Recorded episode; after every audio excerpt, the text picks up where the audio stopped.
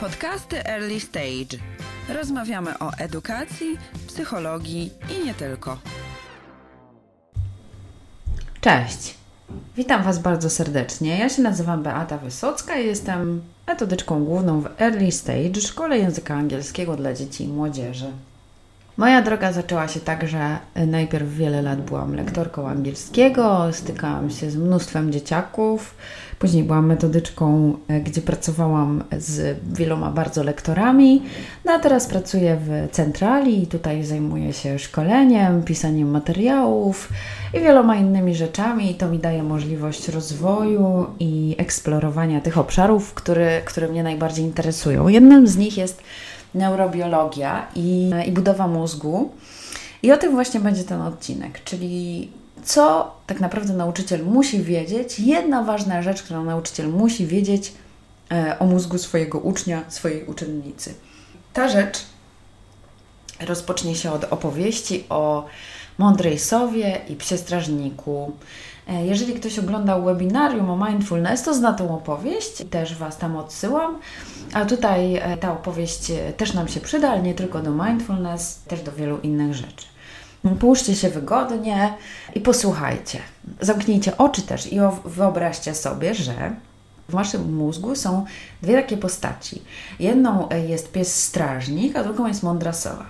Pies strażnik to jest e, taka funkcja, w której trzeba e, informować o jakimkolwiek zagrożeniu. Czyli jeżeli pies słyszy jakiś tam szelest, albo na przykład idzie jakaś osoba, no to on od razu szczeka, włącza jak największy alarm, wszystkich angażuje, domownicy wstają, dzwonią na policję czy tam na, do jakichś strażaków, ci przyjeżdżają, sprawdzają teren. No a tymczasem tutaj się okazuje, że po prostu jakaś osoba przechodziła. I widać, że ten pies tak troszkę za bardzo y, zareagował na to przechodzenie zwykłej osoby. No ale gdyby on był w połączeniu z tą drugą częścią w mózgu, czyli z mądrą sową, to by wiedział, że to była tylko osoba, która przechodziła, to nie był prawdziwy rabuś.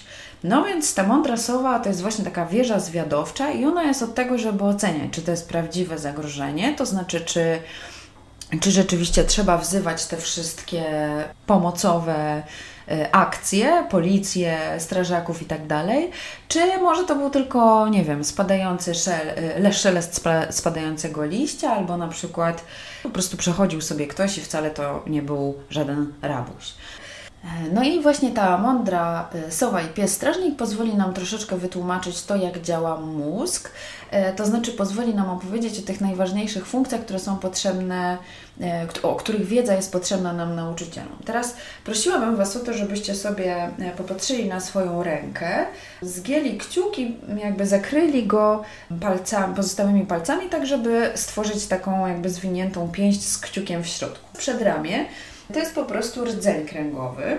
E, natomiast dół e, dłoni to jest pień mózgu. Pień mózgu to jest taka część mózgu, która jest odpowiedzialna za trawienie, e, czynności oddechowe, bicie serca, takie podstawowe rzeczy. Także powiedzmy, że to nie jest nam aż tak bardzo potrzebne. No i później ten kciuk, który schowaliście, to jest właśnie ten nasz pies strażnik.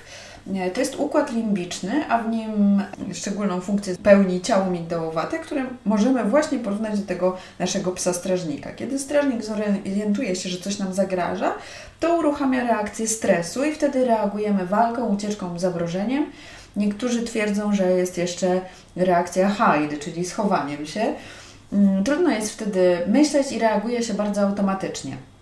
I na przykład wyobraźcie sobie swojego ucznia w stresie, który włącza psa strażnika. I on teraz ma napisać test, ale jego to tak zestresowało, że on w ogóle totalnie wyłączył myślenie. No to wyobrażamy sobie, że nie za dużo na tym teście e, pokaże, prawda?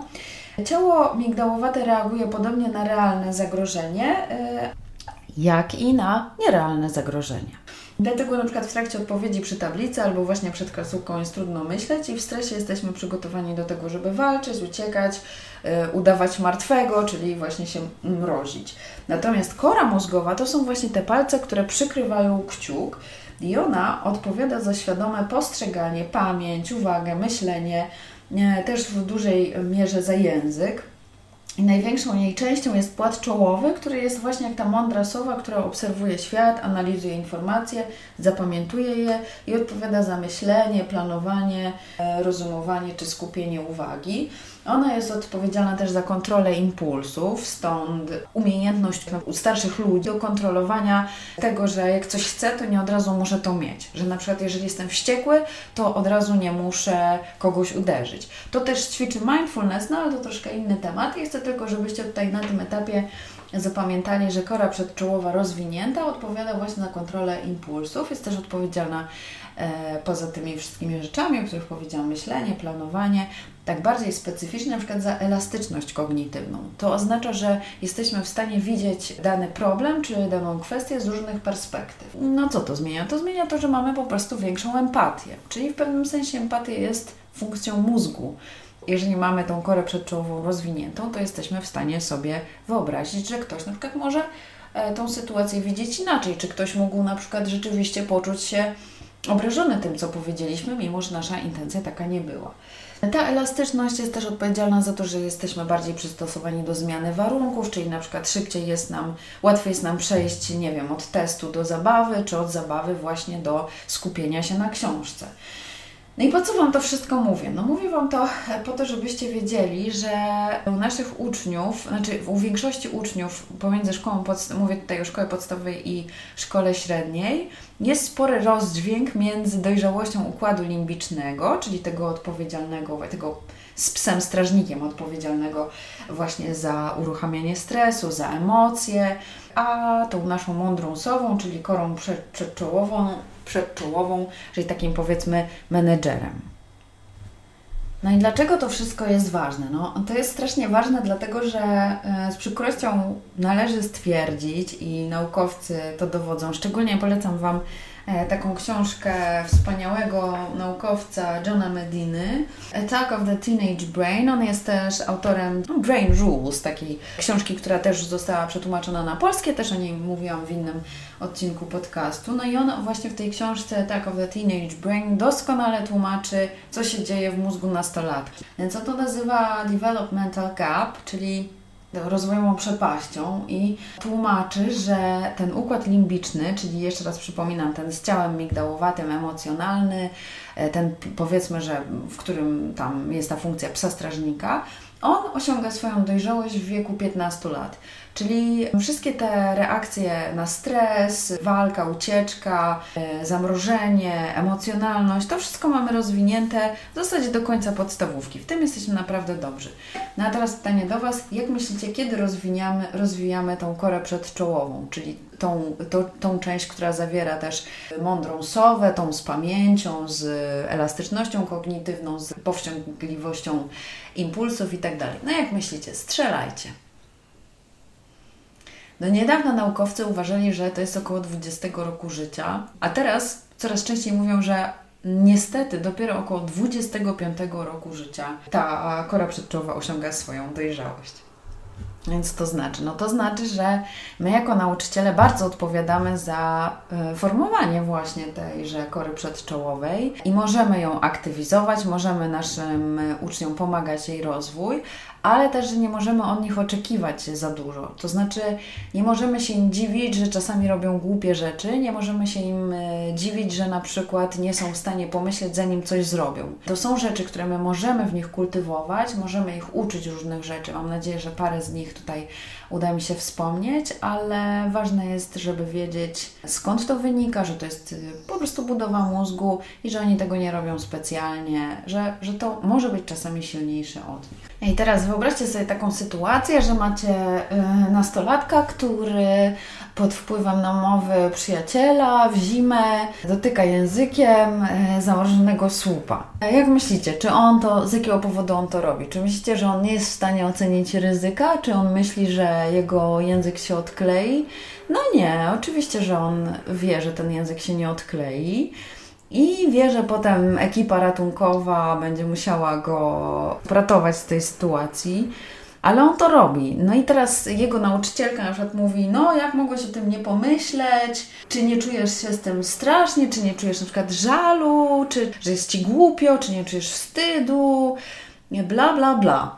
Jaki jest problem? No problem jest właśnie cały czas z tą dysproporcją tych układów limbicznego i tego odpowiedzialnego za jakieś tam planowanie. Po prostu w tym akurat okresie skłonność nastolatków do podejmowania ryzyka jest dużo większa, dlatego że ich mózg się formuje i jest po prostu dużo bardziej podatny na presję rówieśniczą niż na racjonalne myślenie. On jest w stanie ocenić ryzyko, natomiast będzie robił dużo więcej ryzykownych rzeczy dlatego że mm, ta presja rówieśnicza w tym momencie jest bardzo ważna, jego tożsamość się kształtuje, a kora przedczołowa dopiero rozwija i dopiero za chwilę będzie w stanie powstrzymać się od impulsów. No i dlaczego Wam to mówię? No właśnie po to, żebyście rozumieli, dlaczego nastolatki robią głupie rzeczy, dlaczego y, Wasi uczniowie bardzo szybko przechodzą do bicia się i też dlatego, że wierzę w to, że tą, znaczy nie tylko wierzę, no wiem, że tą korę przedczołową można aktywizować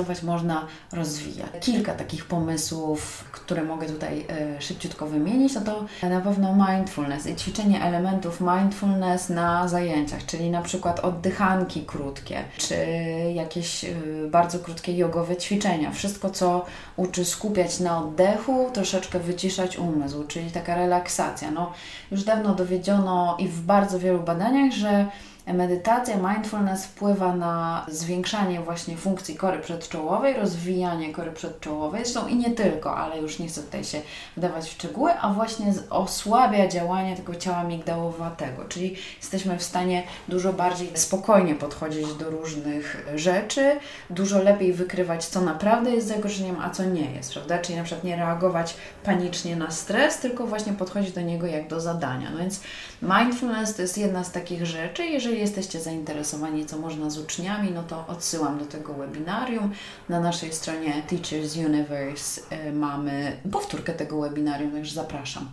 Jakie jeszcze inne rzeczy? No, tak jak wspomniałam, e, empatia jest jedną z funkcji mózgu, powiedzmy, kory przedczołowej, mm, ściśle mówiąc, co oznacza, że tej, e, tą empatię możemy w naszych uczniach e, w jakiś tam sposób wzmagać, kultywować, w zasadzie uczyć jej. No jak to zrobić? No na przykład uczymy aktywnego słuchania.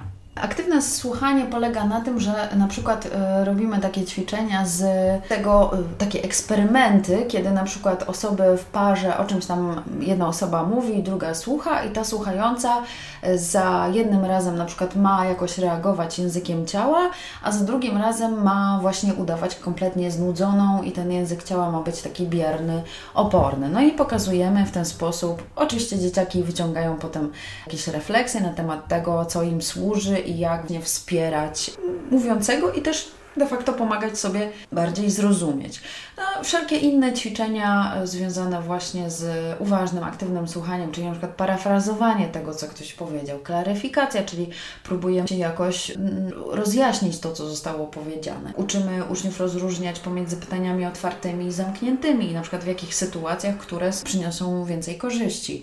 Uczymy na przykład odzwierciedlać e, uczucia, czyli pierwszą rzeczą to jest w ogóle rozpoznawanie i nazywanie uczuć, co też jest ważne dla kory przedczołowej i trochę oszukuje tego naszego psa strażnika, bo on nie jest odpowiedzialny za komunikację, w związku z czym, kiedy słyszy, o, teraz czuję złość, to trochę jest wybity e, ze swojego ataku. No i mm, aha, no dobra, czyli jest okej, okay, skoro ja jestem w stanie nazwać to uczucie, prawda? E, no i jeszcze inne techniki aktywnego słuchania, które możemy stosować, e, takie jak właśnie dzielenie się uczuciami, zachęcanie do dalszej wypowiedzi, no wiele różnych rzeczy, które wiecie, no tak naprawdę ucząc ich, uczymy ich życia dużo bardziej niż przedmiotu angielskiego czy, e, czy czego tam innego uczymy. I kora przedczołowa to jest też w moim poczuciu taki obszar, który bardzo bardzo odpowiada za kompetencje społeczno-emocjonalne. Także ten e, obszar e, uczenia, pedagogiki jest mi bardzo bliski. No i tutaj takie główne pięć obszarów, no to są relacje z innymi, samoświadomość, empatia, o której już powiedziałam, odpowiedzialność, samokontrola.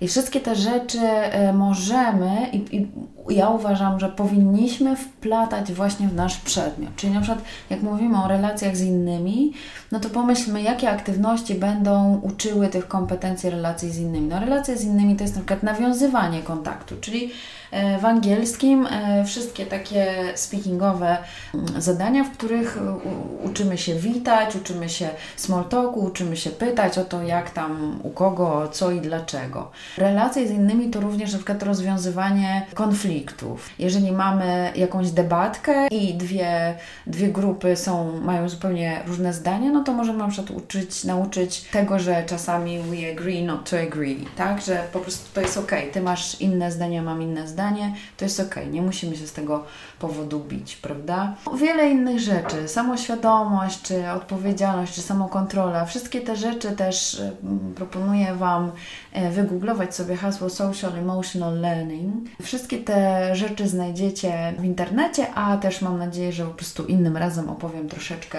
bardziej szczegółowo o, o którymś z tych obszarów. Na dzisiaj e, już Was żegnam. Życzę Wam dobrych wakacji, bo to jest ostatni odcinek przed wakacjami. Mam nadzieję, że te podcasty lubicie, że coś Wam dają i mam nadzieję, że spotkamy się w przyszłym roku szkolnym. E, do usłyszenia. Cześć. Chcesz zrobić krok do przodu jako lektor, metodyk, właściciel szkoły? Dobrze trafiłeś. Słuchaj naszych podcastów, bierz udział w webinariach i szkoleniach online. Po więcej szczegółów zapraszamy na universe.earlystage.pl. Early Stage, a great place to learn and teach.